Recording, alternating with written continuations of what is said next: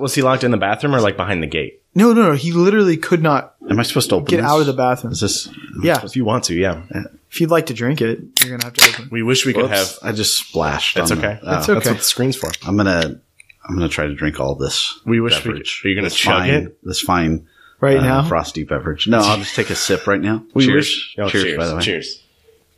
to um, To the diaconate. I can, We, wish we could have beer, but uh, we have LaCroix.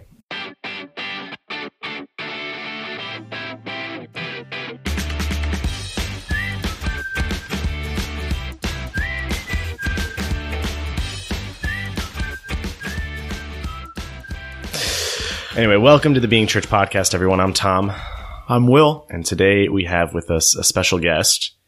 Hey, I'm Peter Barger. That's Peter Barger, right Hi, there. Peter Barger. Peter is a, uh, I don't know how you say it, candidate for the diaconate. I am a candidate for the diaconate He's been for installed the in the Diocese of Austin. Oh, yes, it's true. Yeah. Peter will be ordained, uh, God willing, uh, about a month and a half earlier than I to the diaconate. So yeah, March 30th, 2019. And it's like five years, right? You've, so you will have. They been- say five. It's really six if you Oh, okay. if you count the year of inquiry. Because six years. they they you're invited to apply uh Uh-huh. in that year of inquiry. Uh, you you fill out the application. They want your uh, firstborn and and so forth. Yeah, yeah. um, and then and then uh, they ask you to attend uh, the basic Catholic teachings um, course that Oh, we like the are doing. Yeah, we're doing here. Oh. Um, I don't know if they're still doing that, but when I went through, we had to do it. We were we we beta tested it. Um, Yeah? it was it was much different back then. Did you guys have to do like a really long psych exam? What do you- Uh, we we did a few. I mean, some of us did more than others. who? Tell us who. no, no, we don't, I don't want to. I'm kidding.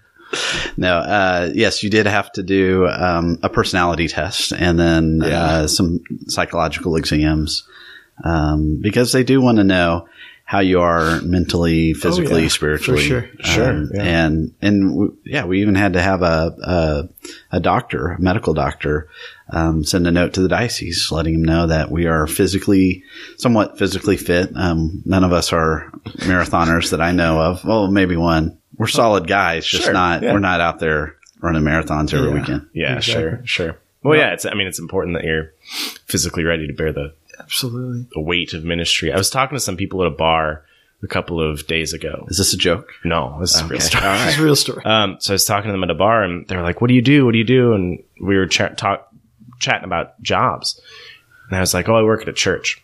And they're like, "Oh." And I looked at them and I went, "It's very stressful sometimes." And they went, "Oh, do you do a lot of work?" And I was like, "Yes, I do a lot of work." I don't think a lot of people know how much work it takes to like make things happen at a parish. You know, whether you're a deacon or a seminarian or a director of adult formation, um, we put a lot of work in here, and it's important to be mentally and physically like sound. You know, Yeah. and Ready for the job. More importantly, I would say spiritually. Yeah. because Yeah. I think that's where you get your strength from. Mhm. Uh, yeah, you do a lot of the physical, but if you're not, um, if you don't have a good spiritual base and you're not continuing to grow in that spiritual um, discipline, then um, then all your efforts are likely going to not lead to a lot of fruitfulness. yeah, Yeah. And those you're two just are gonna so be tired. Yeah, exactly. You're just going to be tired. That's, that's what I find in my own life. It, like, it's like hitting up against a wall when you start to, when you uh, succumb to the temptation of, oh, I'm going to just keep doing these things and I'm not going to pray right now. I got to Right. do all these things. It's like hitting a wall. So, Exactly. in the days that I, well, for me, the days that I do pray and like spend good time consecrating this work to God, yeah. those days are even if something goes wrong, those days are always better. Yeah. They just always are. Yeah, it's just interesting. It's interesting how your perspective changes because Mm-hmm. often eh, for me, it's not that uh, anything externally is changing. It's all about like, do I trust God? Yeah. Do I? Am I like? What is my attitude when I'm going into something? Yeah. You know. for sure. Um, the reason I asked about that question was uh, I, I just wanted to know if you guys had did the same thing we did. I spent like six or seven hours in a psychologist's office one day Wow. before I went to seminary. Yeah, Oh, it's like Was that one of the longest? it was a five hundred. It was. A, I, I'm not kidding you. It was a five hundred question test, yes. followed by another 140 question test, Wow. followed by another test that was like an IQ test, followed by like him telling you wait for about 30 minutes while I compile things, and then an interview with him, and then you were done. It was Holy smokes. yeah. So we we didn't do it all at once like you did. The million million questions. a million and questions. but Uh, have you thought about fire today? Have you thought about fire They yesterday? ask you the Wow. Did you think about uh, fire as a child? Like it is, it's like the same. It's an interesting test, and after I took it, I like started researching it. It's basically like the same mm, thirty questions Asked in different ways. asked in different ways about 15, 20 times. about yeah, because they're trying to to find. really see if you No. thought about fire. No, what they what they want to know is if you're lying. Yeah, sure. That's what they really- they they're wanna know if- if you're- Oh, and if you can't remember, Yeah, exactly. And so um, it's quite an interesting. But you, it's the same. It's the same test. Yeah, I think it's called the MNNT, the Minnes or MPNT. Okay. your your memory, you have a younger memory than me, so I, or maybe I'm, just like, it's a test. it's that I something. took, It's like the. Minnesota I'm not crazy. personality. that sounds anyway, that sounds familiar. it, it was ridiculous. It was just like, and I'm I'm glad the church does it, but I'm glad I'm done with it as well. like, glad it's Yeah, th- th- there's something interesting about the diaconate that um, I don't know if it reigns true to the priesthood. It could. Um, I could see how it could, but uh, if you think about it, the diaconate is um, uh, the servant of Christ for um, for the people that aren't necessarily in the parish walls. Um, that where you're going out and you're being that servant of Christ to those on the fringes, and um, it struck me one time I was in um, the prison doing pr- prison ministry, and someone introduced me, and they said, "Oh, he's a deacon candidate for the diocese, and uh, this is something that." Um, Maybe when you guys are out of uh, prison, that you might even think of. Wow. And it hit me. It's like, wow, yeah, there's no reason why. I mean, it, obviously it depends on their character, their Oh, person, sure, and and uh, and they would have to discern that call. But yeah, why couldn't a convicted uh, person be uh, in the diaconate and serving those uh, as Christ the servant? So, sure. um, Is that what kind of drew you to consider the diaconate? Like the, to be of service to people outside of the walls of the church? Um, I, I would say maybe um, in the back of my mind or subconscious, Yeah. uh, uh, probably that was it. But when when I did um, feel the call, I didn't know exactly what I was called to or why I was called. Um, I heard God's call, and I wanted to be obedient, and um, and through discernment with my family, uh, yes, I I joined, and then um, I could tell that uh, my spiritual director, uh, or actually my um, one of the one of the men that helps with the formation, he noticed that I wasn't quite sure why I was called, and so he he kind of gave me some pointers to go and try to figure out uh, why I was called, and and uh, I was struggling with that quite a bit for about three or four months after he had challenged me, and he said, "All right, well, uh, I want you to go figure this out, and within the next ninety days, um, you need to come back with an answer. Otherwise, why are you here?" Um, and so I went out on a retreat, and um, when I uh, was on that retreat, uh, I actually read this book by uh, Johannes uh, Baptiste called um, "Poverty of Spirit," Oh, and and it was through that meditating on that through that retreat um, that it came to me. It's uh, it's to be Christ the servant, um, which uh, there's great examples in the gospel of what that is, and it's that. Uh, selfless giving of yourself to help bring others closer to Christ, and and to potentially be that light of Christ that they don't see because they're on the fringes Yeah. and they're um, away from the church. So, uh, so it was that. That's when I could finally answer that question: Why were you called? yeah. And I, it's something that's unique about um, being called to the diaconate is that usually guys involve in their discernment um, their family, right? I mean, as a seminarian, you don't. I mean, you have family, but you don't have you know a wife or children that you have to Yeah. you have to bring into the conversation, right? Because talking with Kim about it, I'm sure you know there's expectations for her too. Like, hey, probably not going to be around as much, right? You you you take on these other. What was what was what is that like? I guess kind of figuring that out. You know, what's funny is, uh, uh, I, I don't know if I'll get in trouble for saying this, but I'll say it anyway. Power of Um, editing. We yeah, can take it out. there's, if, uh, uh, she can preview it. no, no, not, not for, from her, from the diocese. oh, okay. I, I seem to remember somewhere in the application process that uh, that there was uh, maybe uh, where they said, "Do you have an extra thirty hours a month to spend on formation?" And I started uh, as part of uh, the application process. I started writing down all the ministries that I worked in in the parish and outside of the parish, and I totaled up the hours. and And in some cases, it was I, I was probably putting in almost hundred hours a month uh, in different ministries. Wow. And I was like, oh, 30 hours, no big deal. That's, that's nothing. and, and I chuckled about that. And, and now I do, but then I would, uh, I mean, that wasn't, that didn't seem like that big of a deal. Um, and, and so, yeah, Kim and I, we talked about it. Uh, I told her how I felt God was calling me. Um, she prayed about it and she felt that, uh, the call was there as well. Uh, and, and the hard part, I would say, was sitting down with the children and talking to them. Yeah. Because at the time, I think Lily might have been seven or eight, roughly. Yeah, about seven, I think. Uh, Sophie would have been nine or 10 And uh, talking with them and trying to explain in a way that, that that's meaningful to them what entering the diaconate, entering the formation would be like. Uh, because by the time calculating it out, by the time I would be ordained, uh, they would be uh, Sophie would be almost a senior in high school, and Lily would be in high school, and um, uh, they wouldn't have known much about me before because. I mean, that's just the way kids' minds work. So Exactly. I didn't want them to resent that I was mm. in formation, that formation was taking their father away. Mm-hmm. And, and so that's the way I tried to explain it to them that this is not something over you. Um, it's not something that should be taking me away from you. And if you ever feel that, mm-hmm. Let me know. let me know. yeah.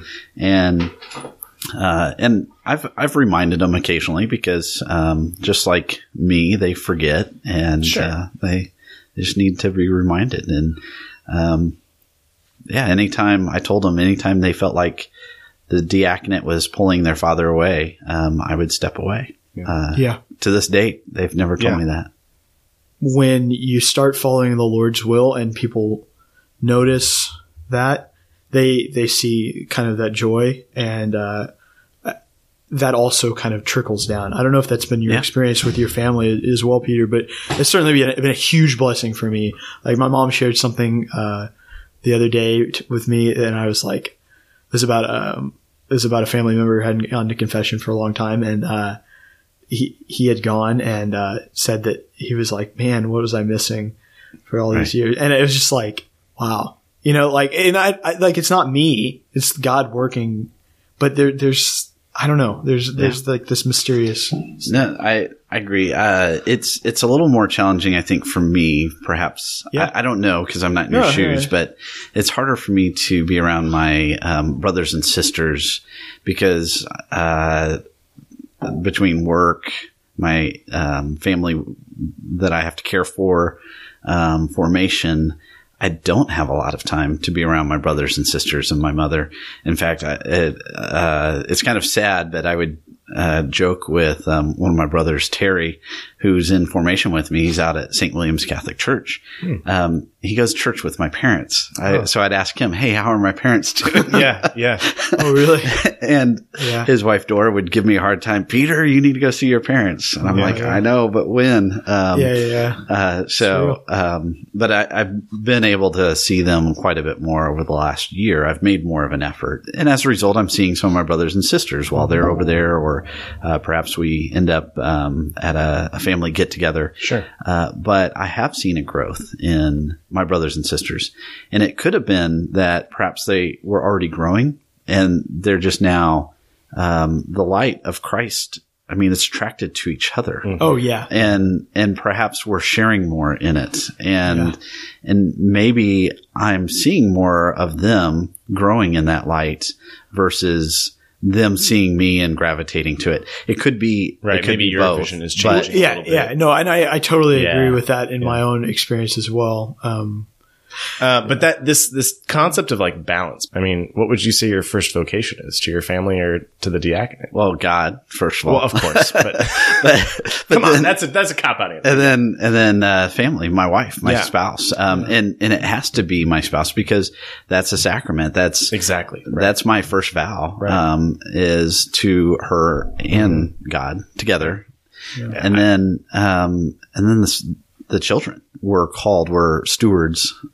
We the God gave us that gift to Yeah. raise and to to bring up in the light of Christ. And yeah, Absolutely. and um, so yes, that is. But the marriage is still over the children.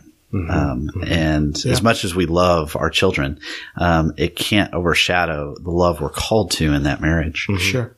I just think this idea of like balance between like, okay, I've been called to minister to people in some way. I mean, it's true for my life too, right? Yeah. I'm not in this this formal formation um, for a position in the church, but to what extent is this just a job?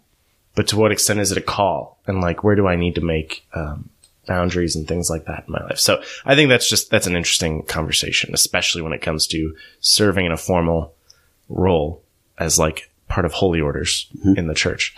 Um, so I just, Yeah, in in uh, formation, they've always told us uh, God first, spouse second.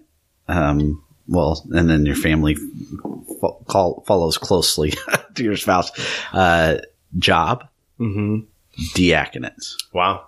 So diaconate is last. Well, that. job, but only job insofar as it taking care of your family. takes care of your family, right? yeah. So you have to have um, the means to take care of your family, Mm-hmm. and if you don't, then um, then you're being neglectful to your Yeah. family, and therefore you're not, um, You're not. serving the way that God called you to serve.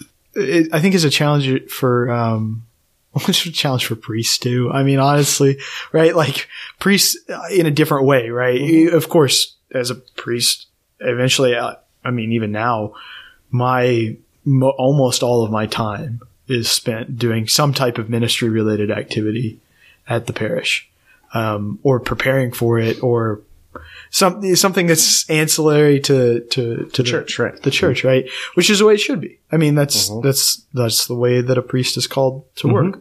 But there is a um, there's like an importance of just balancing. Like, I need to go have friends, you know. Like, Right. I need to go hang out with people. I need to go see a movie every once in a while. I need Right. to, you know, and all of those things should should um, supplement my vocation as a seminarian, as a priest. Um, and I, I, I wonder um, for you, Peter, like the diaconate then should really help you be a better uh, husband and father, right? If the if Yes. the if the if the goal is being a good spouse and then a good father and uh, providing for them, um, and then all the diaconal ministry, right?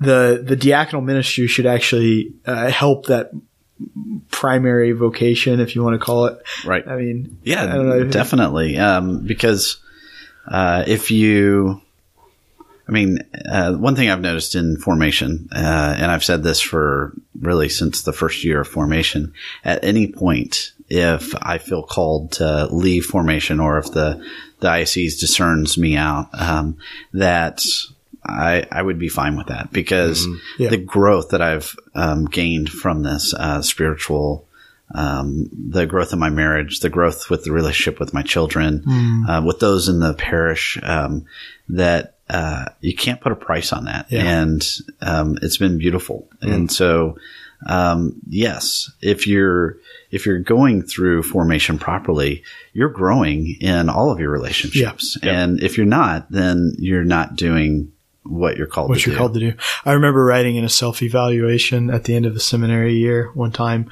Um, it was my first year in seminary, and I wasn't, I still wasn't 100 percent sure that I wanted to be a priest. And uh, I said, even if I left seminary, I know that I would leave a better man, a better, and I would be a better husband and father because I had spent this year being a seminarian. because I I had been formed so much during that year.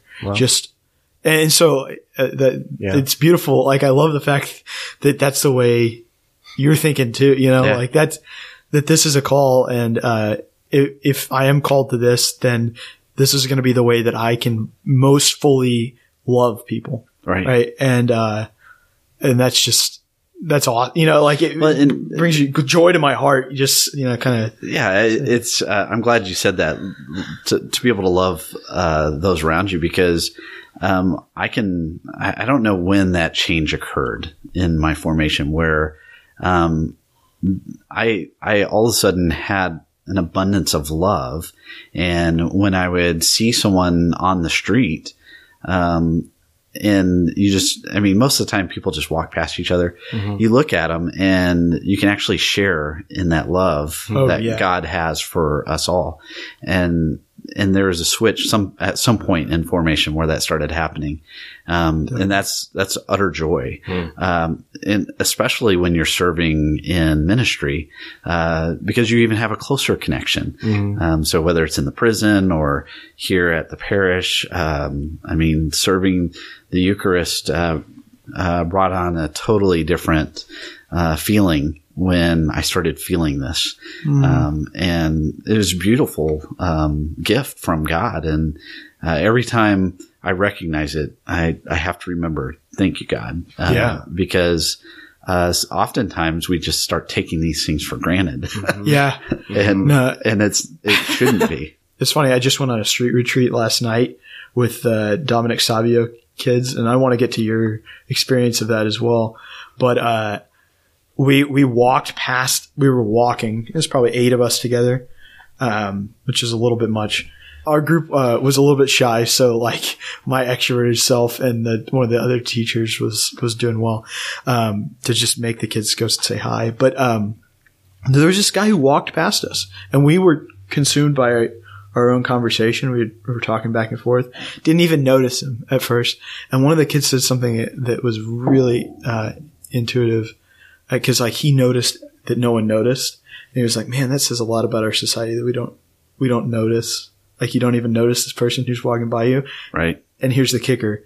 Literally as he was saying that, I think it was like a Lambo, Lamborghini was coming around the corner and everyone was like, Oh my gosh, dude, look at that car. Look at that car.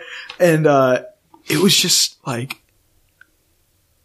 what a contrast, right? Cause we, we ignored the human being that was walking past us and we were consumed by this, this thing. It's just, I mean, really that, yeah, it's cool. The sweet car, right? it's a sweet car, but it- you know who cares, just a car. right? Um, so to really encounter people is a um, yeah. What is what is gift. that street retreat? Can you guys talk about that? Tell a little more about that. well. So basically, you go down to downtown Austin. Mhm. I, I think they do it in other cities, I'm sure. And you uh, you just wander around. Well, yeah, that's a little more organized than just wandering around. Set in the high school kids. Yeah, there's uh, I so the with the one with Yeah. Saint Dominic Savio. That's that's a special deal. It's private. Uh, that Mobile Loaves and Fishes um, will they'll um, they'll actually host for Saint Dominic Savio. Um, they'll get shepherds uh, to make sure that they're able to. Uh, I- I'm distracted. I know. Mark Molchen Mark Molchen, everybody. for the second time. There you go. How's it going? We're Hey, talking Mark, about. hey, Mark, why don't you why don't you pull up a chair and you can talk about the street retreat with me? You don't have to if you don't want to. But uh, we're talking about the diaconate. I'll just I'll just listen. All just right. add from Yeah. the. All right, cool. listener. Mark's going to be the, the peanut, Peanut gallery, over here. special guest. Here, is let me let me take another uh, sip of my beverage here. of your little LaCroix. Lacroix, the official soft drink. Oh, you ruined it! I, I told everyone it was beer. We're uh, I'm drinking Lacroix lime right now. Uh, Peter's got a nice Lacroix coconut. Yeah, I That's finished. the favorite of the staff. I Yeah. finished my coconut. It's it's the good one. Mark probably has an extra one in his. Um, He's probably got an extra six in his cooler. oh, there you go. Just two. Just two. Two a day. Is that what you're limiting yourself to? Two or three. It was a tough day, maybe four. yeah. Well, to to Yeah, get back to the get street back to the retreat. street retreat. Uh, so mobile loaves, I think they do this at least three. They offer it three times, um, perhaps more uh, per year. They'll actually put it on. Um, what's the ticket system? Um, Like Evite or not Evite. What's the other one? Uh, Eventbrite. Eventbrite. They'll throw it on Eventbrite and open it up to the public. And cool. they used to not charge, but I think they do charge a very nominal fee because there's some expense involved by Mobile Loaves and Fishes. They'll, you'll actually meet up. I think it's still at St. John Neumann. Um, they'll, uh, uh, put all your personal things you don't want to take on the street. They'll put them in a locked, um, uh, room while you're away. Uh, cell phones, keys, so forth. You leave your car there. They they pile you onto a bus, and then they take you out and drop you off in downtown Austin. And all you have on you is a copy of your ID, um, whatever you brought uh, from home in a backpack. Um, so a sleeping mat, maybe a change of clothes.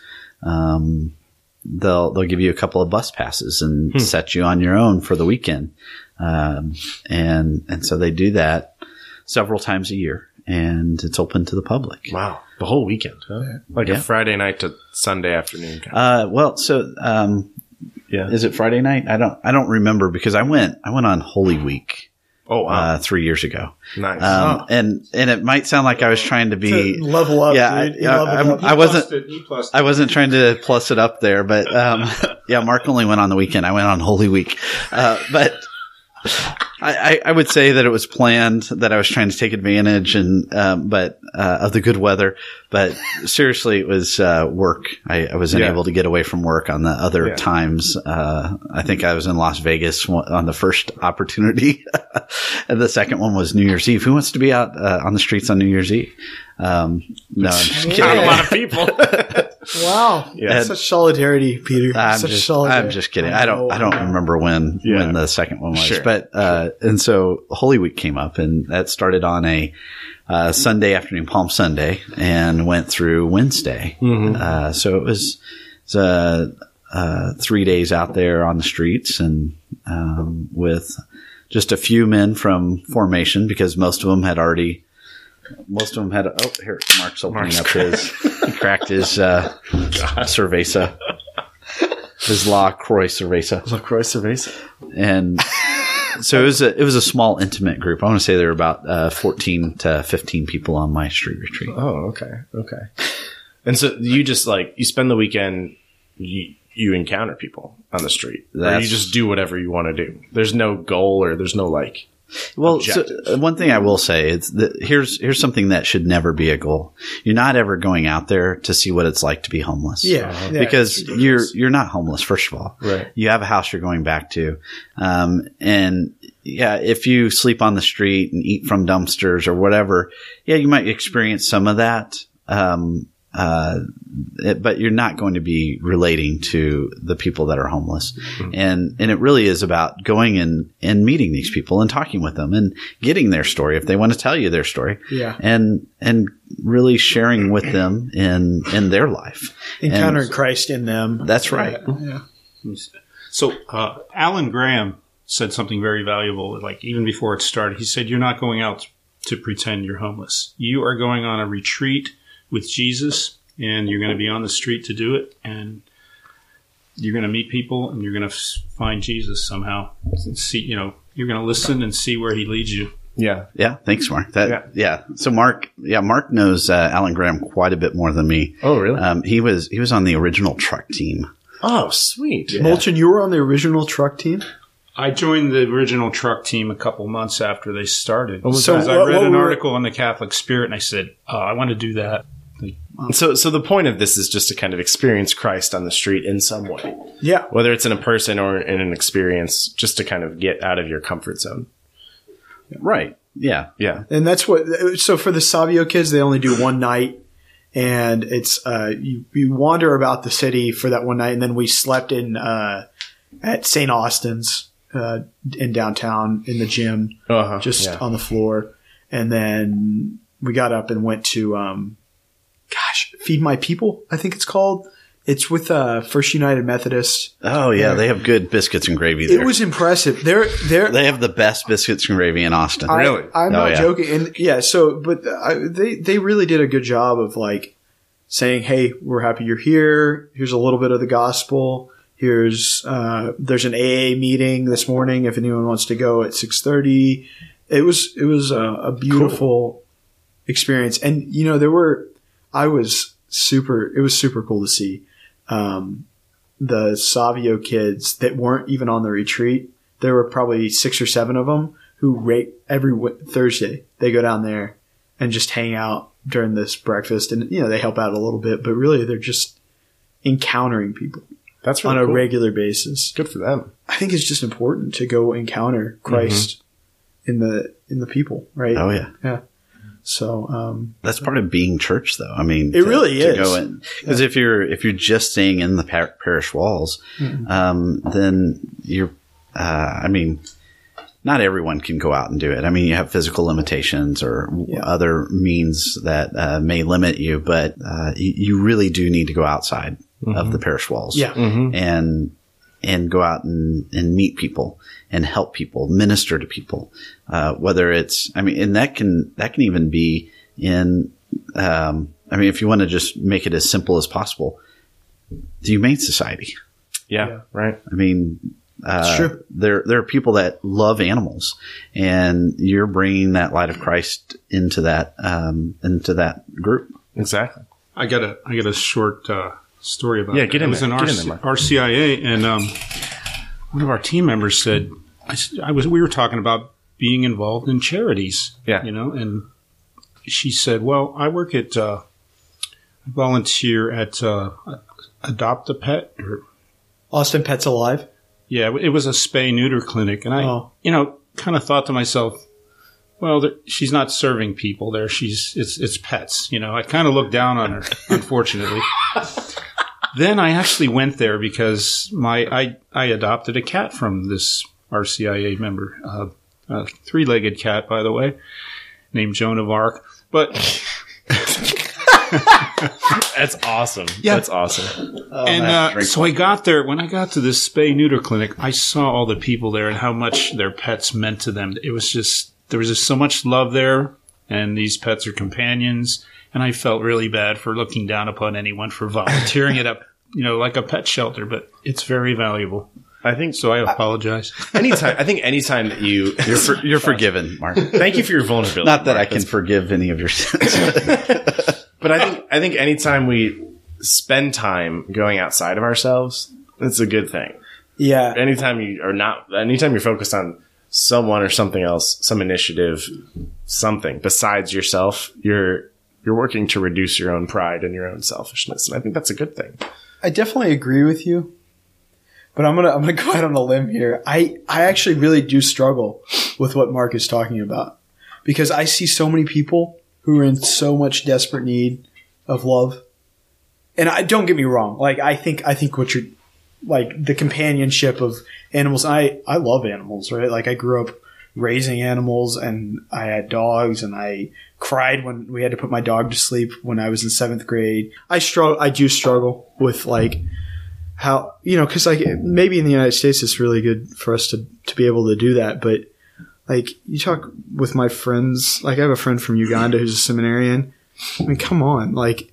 There's people literally dying in the street, Sure. and you know it's different. yeah, It's different. You're right. I, but I'm sorry, here- Mark. No, no. I, actually, that's interesting. I don't, here's what I would bring to that is that, um, yes, but our local community has people that love animals and they want to they want to serve at Humane Society right. or whatever. right. Yeah. And and we're still called to bring the light of Christ to them, especially if they aren't coming into the church. Yes. And and that's something that um, uh, we don't want to lose sight of. And and being church is, uh, yeah, the deacon might not be able to go there and be the chaplain for the Humane Society, but um, someone else could potentially go and and Mark's uh, like, I know what I'm doing. we found with my Mark's ministry." vocation.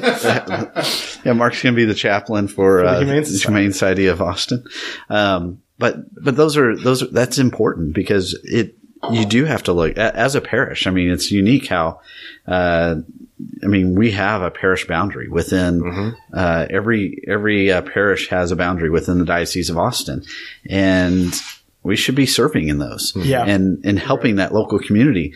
Yes, we do need to look out abroad and help those in uh, other countries, and we we do have um, that obligation as as a church, um, and so I Well, we and- should never lose sight of that. But but uh, it- it's kind of like as a deacon, um, uh, if my domestic church is broken, then how can I serve in the church?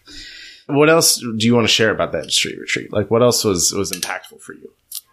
Um, I mean, I wrote about quite a few of them because we had to do reflections um, afterwards, and and I even forgot about one of the the more um, the more uh, uh, surprising things was it was the first few hours of the retreat. Um, by the way, if you've never been to the sunken gardens at um, at Zilker Park on a Sunday afternoon, I think they do this every Sunday.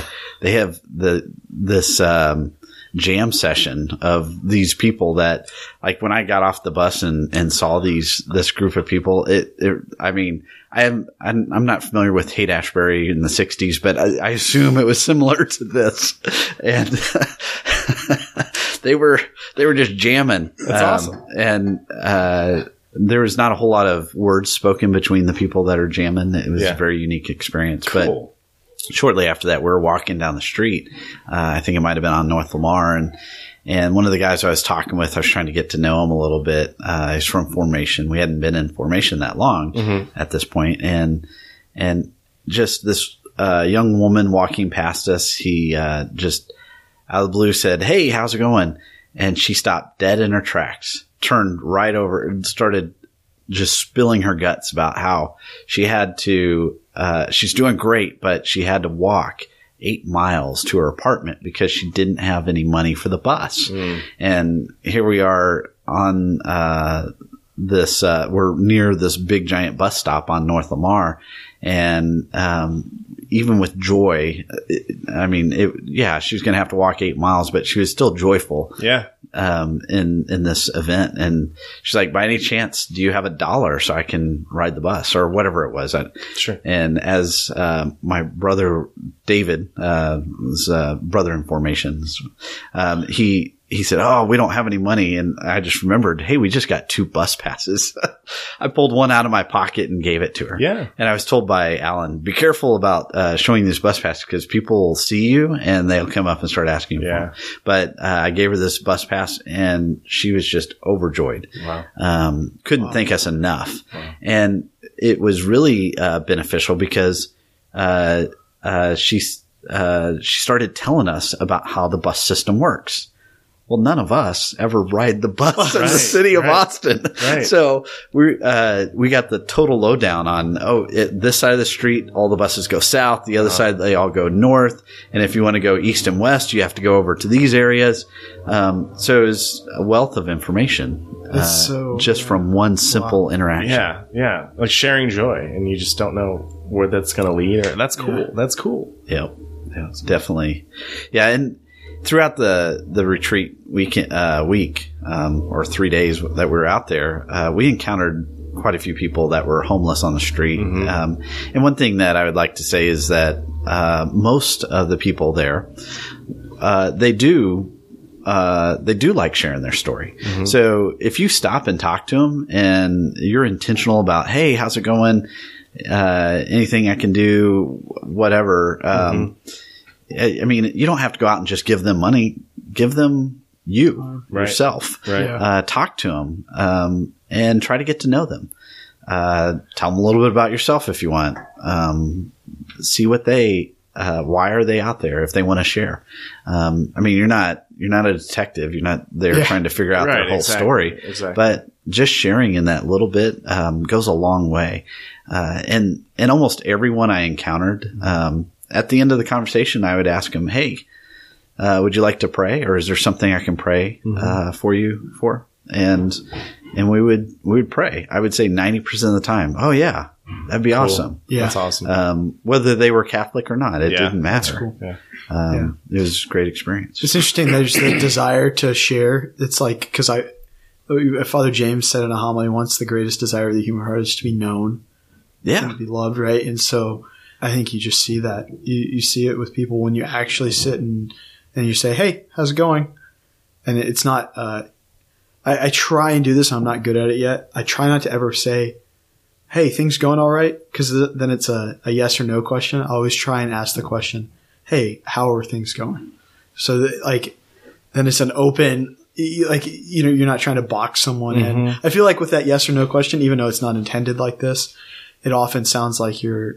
It's just kind of flippant. It's like know? they should be going okay. Yeah, if exactly. You're just. No, Right. no. I mean, so Yeah, what, what I'm hearing, this street retreat sounds really cool because it sounds like it's a like a um, a vignette of what your ministry is going to look like anyway. Just being with people, walking with people, serving them, of course, and like you know, administering certain sacraments and things like that. But um, but so much of it is just encountering other people and saying, "How's it going today? What's your story? Right. Can we pray together?" Right, like being present to the yeah, being present to like the, the deacon is called to serve and to be the servant of, of the priest and the bishop, of course, but the people too.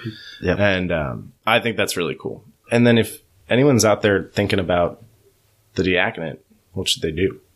Yeah, uh, well, th- that's interesting you ask because in the fall, um, the Diocese of Austin is putting together inquiry sessions for men that feel called to the diaconate. And uh, I don't have the dates for those, um, but I think they sent out to all the parishes. Uh, the Diocese of Austin sent out to all the parishes some information about um, men that are interested. They can go to these inquiry sessions, but also uh, if they're not sure, um, they have a uh, what's called Project Stephen, and Project Stephen is um, hosted by the Diocese of Austin. Uh, they can go to the Pastoral Center or call the Pastoral Center um, and ask for more information about it.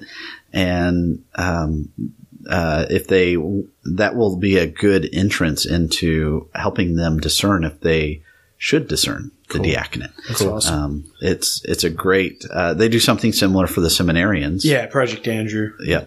So, um, so it's a, it's a great way to know where you might be called. And not every man is called to the diaconate. Oh, of course, Just like right. not every man is called to the priesthood. Exactly. And, uh, it's just a good way to go, um, see where you might be called and f- try to follow God's will. That's all we can do. Totally. Totally. Anyway, thank you guys both for being here. Deacon candidates, uh, Mark and Peter. You guys rock. We really appreciate you. This has been the Being Church podcast. Uh, thanks for listening. We're praying for you. Yeah, we're Please- praying for you. Please like us on Facebook. Uh, check us out on. Uh, we are on Fireside.fm now, uh, so we're on that. So are the homilies. We got the domain name homilies dot. Fireside.fm. Homilies, just the word homilies. So like, It's awesome. It's great. also, That's cool. I want to buy the word Catholic. Catholic.fireside.fm and sell it. and sell it For personal so gain. much money. uh, Yeah. yeah, but you can't do that because Fireside owns that because it's a subdomain. Wah, wah, wah. Um, So anyway, anyway, please right, uh, uh, like us on iTunes, give us a review, all that good stuff that helps us out. Share the podcast, um, and uh, go be church.